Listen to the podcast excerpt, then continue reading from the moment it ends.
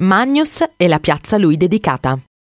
È lo pseudonimo di Roberto Raviola, considerato uno dei più grandi artisti italiani nel campo del fumetto. Nato a Bologna nel 1939, Roberto si diploma all'Accademia di Belle Arti nel 1961 in scenografia, continuando per altri due anni con il corso di decorazione.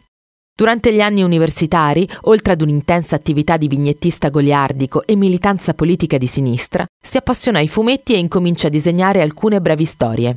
Prima di approdare seriamente al mondo del fumetto, fa l'insegnante di disegno e il grafico pubblicitario. In un primo periodo firma le sue opere come Bob la Volpe, poi prende definitivamente il nome di Magnus, pseudonimo derivante dal motto goliardico Magnus Pictor Fecit, ricordo dei tempi dell'Accademia.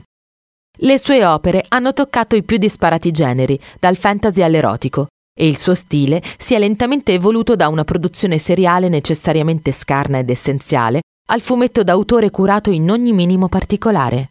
Nel 2017 gli è stata intitolata una piazzetta tra Via delle Belle Arti, Via Zamboni e Piazza Pontoni.